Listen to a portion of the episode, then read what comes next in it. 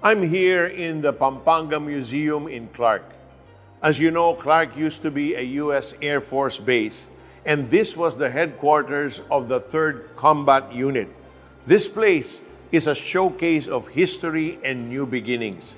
How we resurrected from the ruins of World War II. How Pampanga rose from the ashes of Mount Pinatubo eruption. How the city survived after the American forces left in 1991. All those events ushered in a new beginning for the country. At ngayon, malapit na ang New Year and we will all be facing new beginnings. Tulad ni Norman King, si Norman ay isang Aita. Ang mga Aita ay katutubong tribo ng Pampanga. Paano nakahango si Norman sa kahirapan at nagkaroon ng bagong panimula? Let's find out. Kilala sila sa tawag na katutubong Aita. Ang kanilang pamumuhay, kultura at tradisyon ay likas na mayaman at naiiba. Ngunit sa kabila nito, ang buhay ng mga Aita ay salat sa edukasyon. Dito nagsimula ang kwento ni Norman na nangarap, nag-aral, nagsumikap at nagtagumpay. Pinanganak ako sa paanan ng pinatubo noon. Simple at payak yung pamumuhay noon. Tapos may Koreanong dumating, naghanap nga ng mga bata na papaaralin. At doon, pinadala ako ng tatay ko. Maaga siyang nawalay sa kanyang mga magulang. At sa murang kaisipan, matatag niyang hinarap ang buhay sa bahay ampunan ng isang Korean missionary sa loob ng tatlong taon kung saan siya unang nakapag-aral. Maganda yung foundation ng ng orphanage nung bata ako. Lagi kami dinadala sa simbahan every Sunday for three years. Kaya nung pagtanda ko, parang binabalikan ng puso ko yung simbahan. Kaya siguro na na-strengthen yung aking pagiging kristyano nung ako ay uh, nasa Maynila na. Nang hindi na sila kayang pag-aralin ng Korean missionary, tumayo sa sariling mga paa si Norman.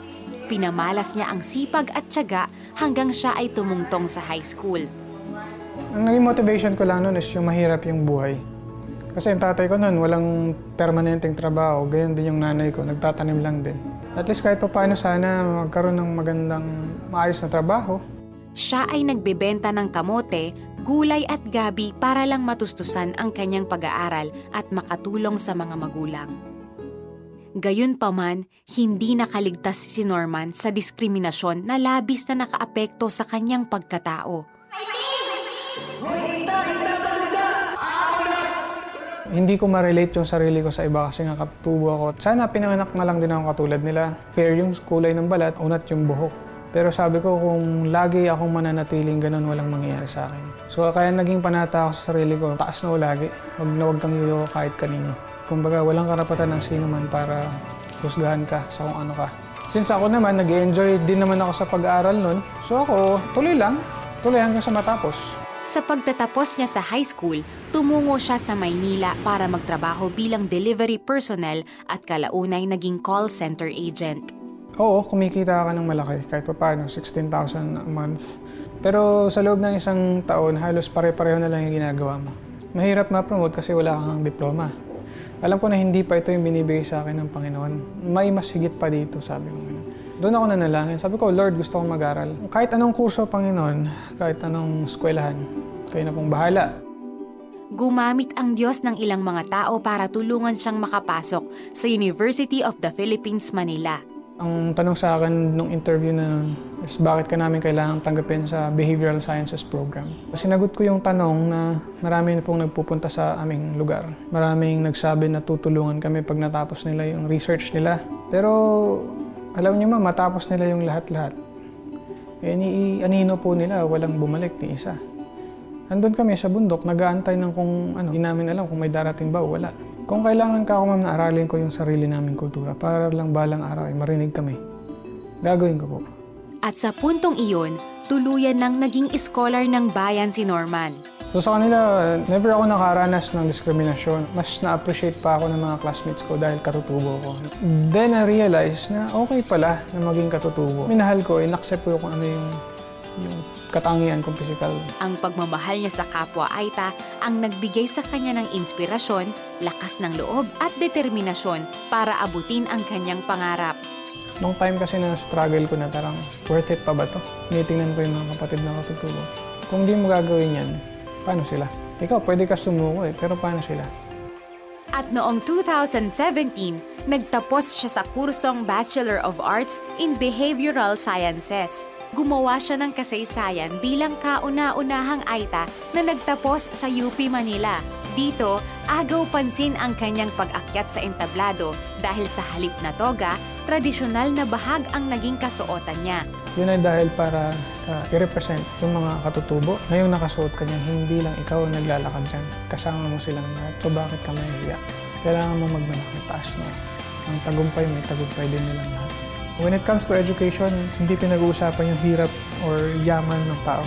Lahat pantay-pantay pagdating sa edukasyon. Pinapakita sa akin ng Panginoon is that I am preparing you for something big, uh, bigger than what you can think of.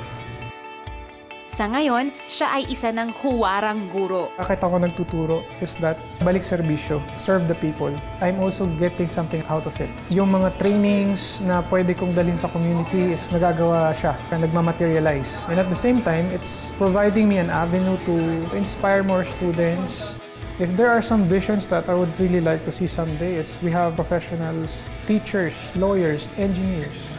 Inaalay ko at lahat to sa Panginoon. Kasi kung ako lang naman bilang tao, hindi kaya. At saka bilang sa standard ng tao, hindi ako papasok. Pero hindi, eh, lahat ng ito nangyari dahil sa sa biyaya at saka paggabay ng Panginoon sa akin. Pangalawa na lang sa aking mga magulang at pangatlo sa komunidad.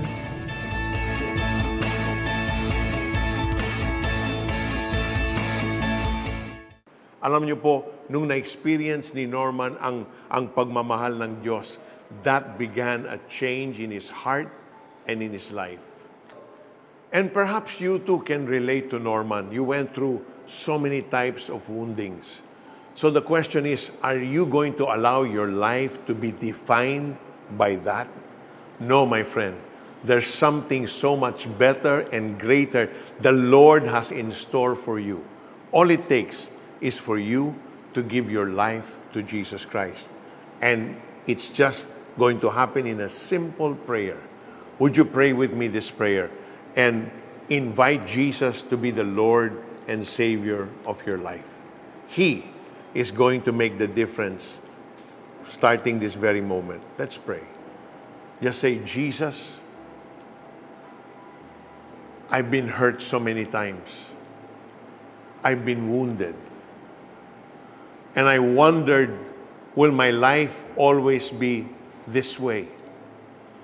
But I saw your love chase after Norman, and I know you're chasing after me. You went to the cross, and through your death and resurrection on that cross, my life now can be defined by that great act of love. So, Lord, I come to you. I humble myself. I surrender. I have no way out from this life except through you. You are the only Savior. You are the only name that I can be saved. So, right now, I freely invite you, Jesus, to come into my life, to be my Lord, to be my Savior, to be the God that will begin to define my life starting this very moment. I give you my all. Jesus, thank you for going to the cross. And through that cross, you have given me a new identity today. I rejoice in that identity. A son, a daughter of the living God. I pray this prayer from my heart in the name of Jesus. Amen and amen. Kung sumabay ka sa panalangin para tanggapin si Jesus bilang Panginoon at tagapagligtas, at kung nais mo na maipanalangin ka namin, please text YES, space, your name, space, location, at ipadala yan sa 0998-590-0620.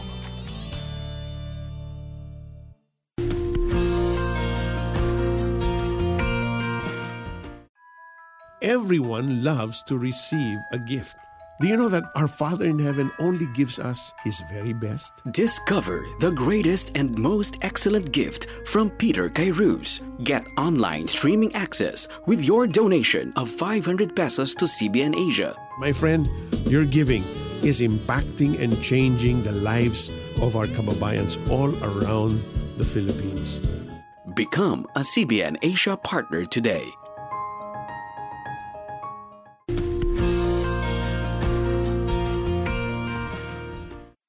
Laman ng mga panalangin ni Jasmine ang makatagpo ng wagas na pag-ibig.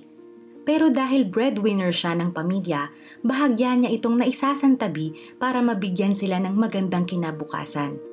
Taong 2016 nang magtrabaho siya sa cruise ship bilang barista at singer sa loob ng halos limang taon. Habang siya'y nasa barko, naging abala rin siya sa gawain ng Diyos na nabuo katuwang ang ilan sa kanyang mga kasamahan. Gayunpaman, isang pangako mula sa Diyos ang patuloy niyang pinanghahawakan. 2014, retreat din namin na nag-pray din ako uh, for God's best. Gusto ko kasi ano eh, man of God. Then, ang binigay sa akin ni Lord na verse is Psalms chapter 27, verse 14. Wait for the Lord, be strong, and let your heart take courage. Yes, wait for the Lord. Masaya naman ako, kontento naman ako kahit walang love life. Kasi happy ako na nagsaserve kay Lord. Pero dahil sa pandemya, napaaga ang uwi ni Jasmine sa Pilipinas.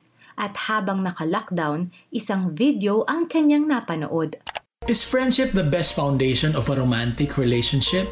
For me, yes. Sabi ko sa kanya, yes, tama po kayo. Sabay pa kayong nagsiserve kay Lord. Nung sinabi niya sabay mag-serve kay Lord, parang sabi ko, there's something in this person that I really wanna get to know her more.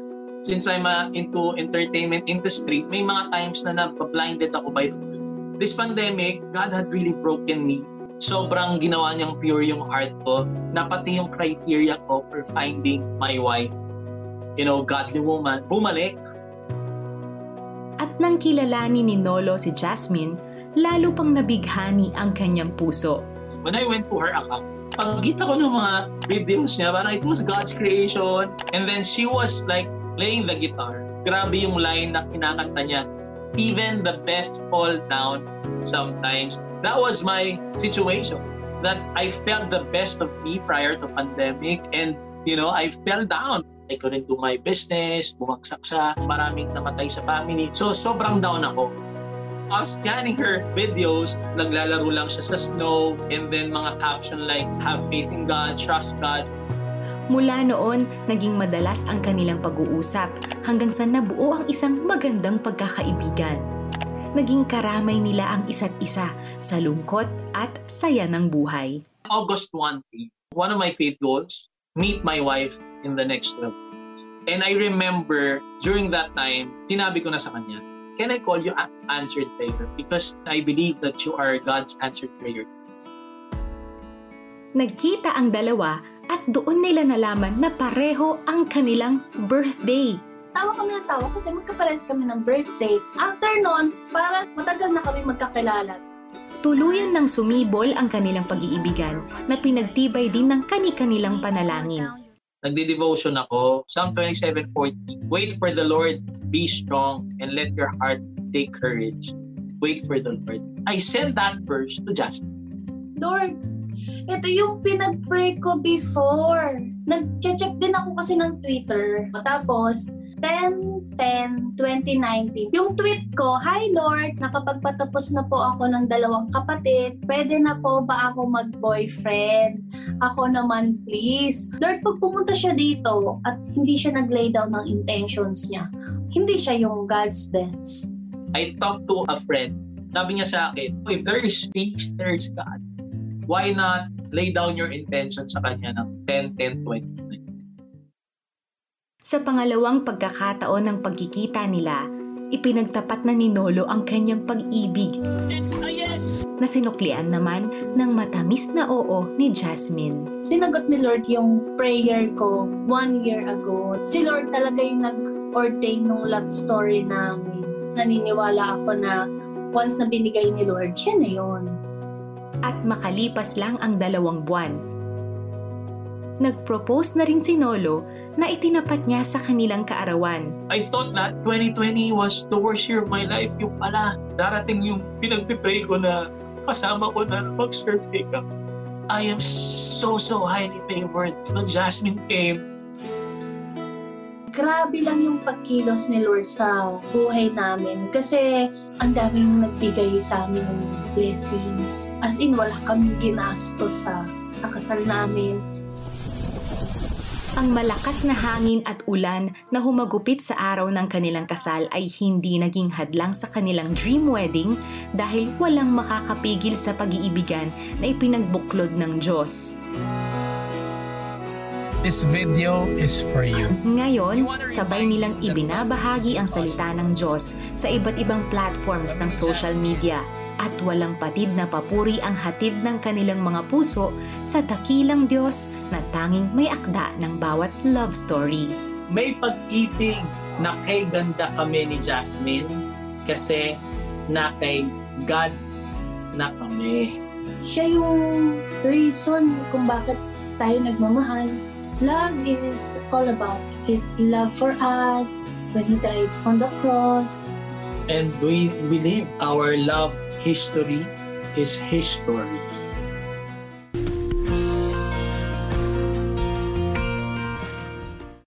Gumuguhit pa sa alaala ni Lovely ang pagkakaroon ng isang masaya at buong pamilya.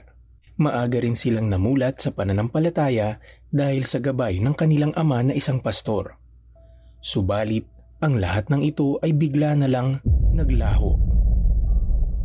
Ito ay nang mamatay sa sunog sa isang hotel ang kanyang mga magulang na nooy dumalo sa isang Christian conference. Dahil dito, naulila silang limang magkakapatid. Habang lumalaki ako, I started hating God. Why did God allow this to happen? I thought, you are good. Pero bakit nangyari yun sa magulang ko? Bakit, alam mo bakit nangyari to sa aming magkakapatid? Di naglaon, nagkahiwa-hiwalay silang magkakapatid. Ang dalawa niyang kuya ay dinala sa Leyte. Naiwan naman si Lovely at dalawa pang kapatid na babae sa puder ng kanilang tiyahin sa Subic. Sobrang bait po nila, sobrang pamilya din kami kung. Pero there's this part of me that I always feel na pabigat. Kasi sakit din ako. Skin asthma. Yung balat ko parang tusino. Ako yung batang hindi pwedeng pagpawisan. I just always cry and cry na parang lagi ko pakiramdam pabigat ako. Sorry. na ipagpatuloy man ni Lovely ang pagdalo sa kristyanong simbahan, nangingibabaw pa rin ang galit sa kanyang puso na naging hadlang sa kanyang relasyon sa Diyos. Pumupunta ako sa church hindi dahil gusto ko, kundi dahil kailangan ko dahil anak ako ng pastor. Sometimes we are being just too religious but we don't really have the real relationship with God. At ako yun. Ang matinding lungkot at galit na bumabalot sa kanyang pagkatao ang nag-udyok sa kanyang magpakamatay. Ngunit hindi ito nagtagumpay. Sa halip, nagkaroon pa siya ng pagkakataong masilayan ang pag-asang nagmumula sa Diyos matapos siyang maimbitahan ng kanyang pinsan na sumama sa isang retreat. Yung pastor, sabi niya ganun sa amin, isigaw mo kung kanino magalit. I started shouting the name of the Lord. Lord, ikaw ang dahilan kung bakit kami nagkahiwalay magkakapatid. Lord, ikaw ang dahilan kung bakit namatay ang parents ko. And there was this pastor who prayed for me. Nag-black out paningin ko. Akala ko nabulag ako. Napaluhod ako kasi nga wala na akong makita. Bigla akong may nakitang bata. Sobrang dungis. And then may lumapit sa kanya nakaputi. Tapos, tinaas yung chin. Pagtaas yung chin na ganyan, nakita ko yung sarili ko. Ako yung batang madumi na yun. Pagkatapos ko makita yung sarili ko, niyakap niya kasi yung bata. Pag iyakap niya sa bata, biglang luminis yung bata. And I started saying, Lord, sorry. Kasi ikaw yung sinisisi ko sa lahat. And Lord, thank you.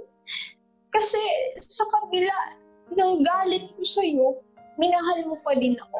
Doon nagkaroon ng turning point yung buhay ko. It is just because of His love, His acceptance, His forgiveness. Batid niya na ang tagpong iyon ang nagsilbing tinig ng Diyos na kumatok sa kanyang puso.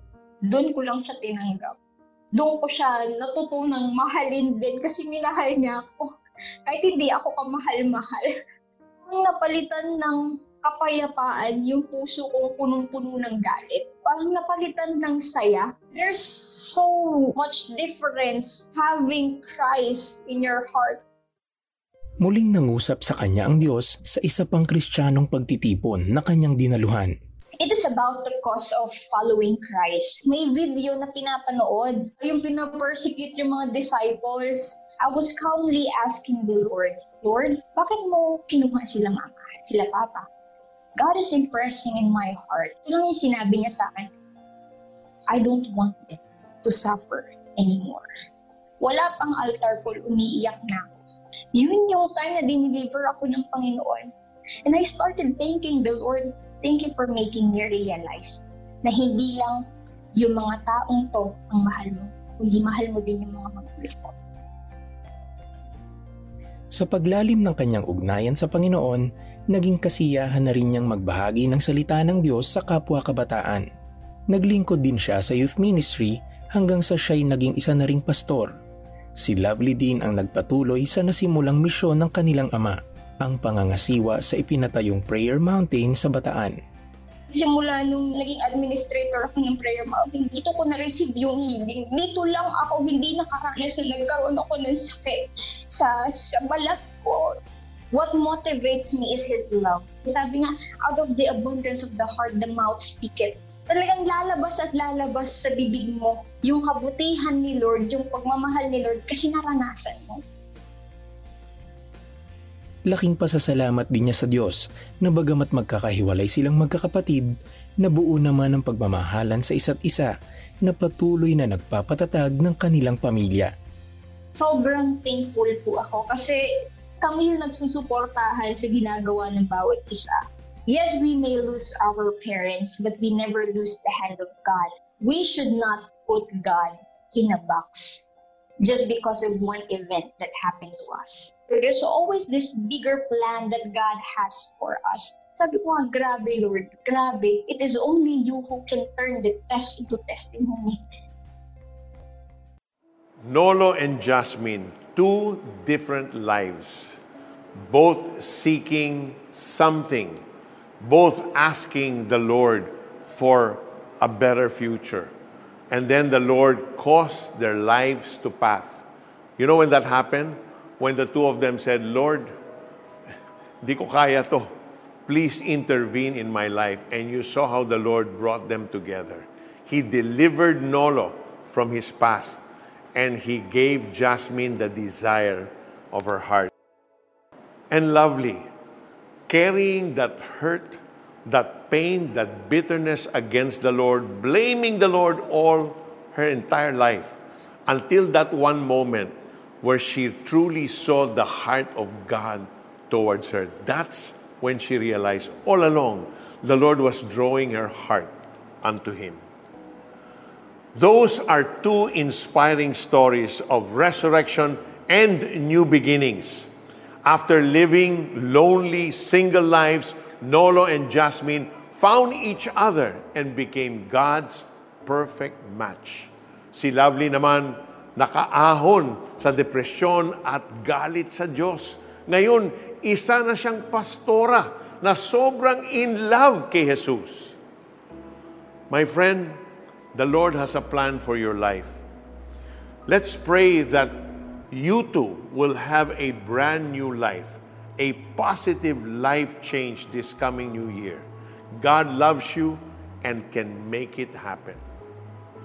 Heavenly Father, in the name of Jesus, our Lord, our Savior, our miracle worker, the God that holds our future. Lord, I pray this very moment for all those that are hurting, all those that are wanting and needing answers from you. All those, Lord, that are confused, that are anxious, that are concerned about their future. All those that have been praying and, and asking you for a breakthrough in their lives. Father, In the name of Jesus, reveal yourself unto them right now. You said, I know the plans that I have for you, declares the Lord. Plans to prosper you and not to harm you. Plans to give you a hope and a future. Lord, their hope, the hope of our entire nation is in your hands. So even now, bring that hope, bring that healing, bring that answer in the name of Jesus. And the Lord is speaking to someone right now who's been asking the Lord for a job. The Lord is saying, I'm opening this door for you. You will walk in it and rejoice and be fulfilled in the job that I'm giving you. Receive that kapatid in Jesus' name. There's also someone suffering from stage 3 lung cancer. They, they found a growth in the left lung. The Lord is removing that growth this very moment, removing the tumor this very moment. Rejoice, kapatid. You are healed completely in Jesus' name. There's also someone with lower back pain. The Lord is just healing you from that pain instantly. You're receiving a, you're feeling a sensation on your the left lower side of your back. Receive that healing in Jesus' name. There's also someone who is so depressed. The Lord is removing that dark cloud over your head and He's giving you a joy in your heart and you're beginning to be encouraged. Go, go follow that path. The Lord has a plan for you, kapatid, in Jesus' name. There's also someone right now who's got a, a so much pain in your uh, uh, last molar to the point that your, your, your jaw is beginning to swell. The Lord is releasing His healing touch on you. Receive that healing in the name of Jesus. Amen and amen. Nagnalangin si Peter Kairos at ako'y sumunod. Naramdaman ko na tuloy-tuloy ang pag-recover ko. Doon ko naranasan yung kapangyarihan ng Diyos. Wala kaming pera pero naitayo namin yung farm na ito. Nag-restore sa akin, finances, trabaho, lahat po yan galing sa Panginoon. Tulad ba nila ay sinagot din ng Panginoong Jesus ang iyong panalangin? We want to hear it from you. Please text answered prayer and share your story with us. Send it to 0998 590 0620.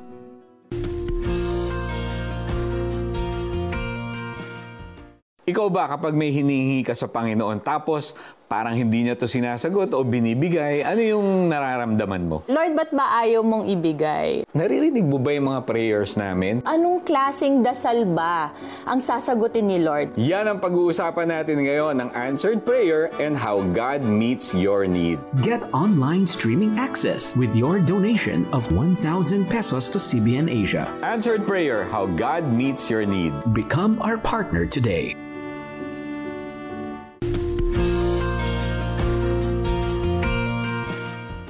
You know, most of us can still remember the violent eruption of Mount Pinatubo, the largest volcanic eruption to happen in the world in 100 years. That was 31 years ago. Pampanga became a wasteland. But since then, the province has survived, revived, and thrived. They've even made beauty out of ashes, making sculptures out of the ashfall and lahar. Ganon din ang ginawa ni Jesus sa ating buhay. Ang mga trahedya na palitan niya ng tagumpay. Ang ating pagbagsak nagiging matibay na pundasyon ng ating pagbangon. Whatever you've been through, here's God's promise for you. I, the Lord, am about to do something new. See, I have already begun do you not see it? I will make a pathway through the wilderness. I will create rivers in the dry wasteland. Let's claim that new beginnings for the new year to come. God bless you from Clark in Pampanga.